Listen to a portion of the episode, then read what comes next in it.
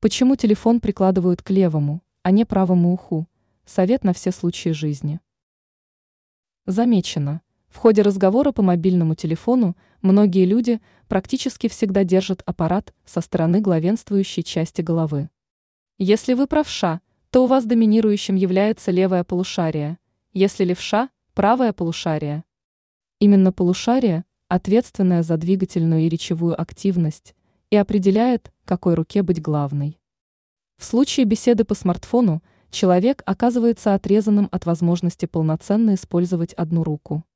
Ежели это правша, то он бессознательно оставляет свободной правую руку. Телефон у него находится в левой руке. Соответственно, прикладывает его к левому уху. Вот поэтому и выходит, что единственная причина, по которой многие держат гаджет у левого уха, это элементарное удобство. Ранее стало известно, какие смартфоны взламывают чаще всего.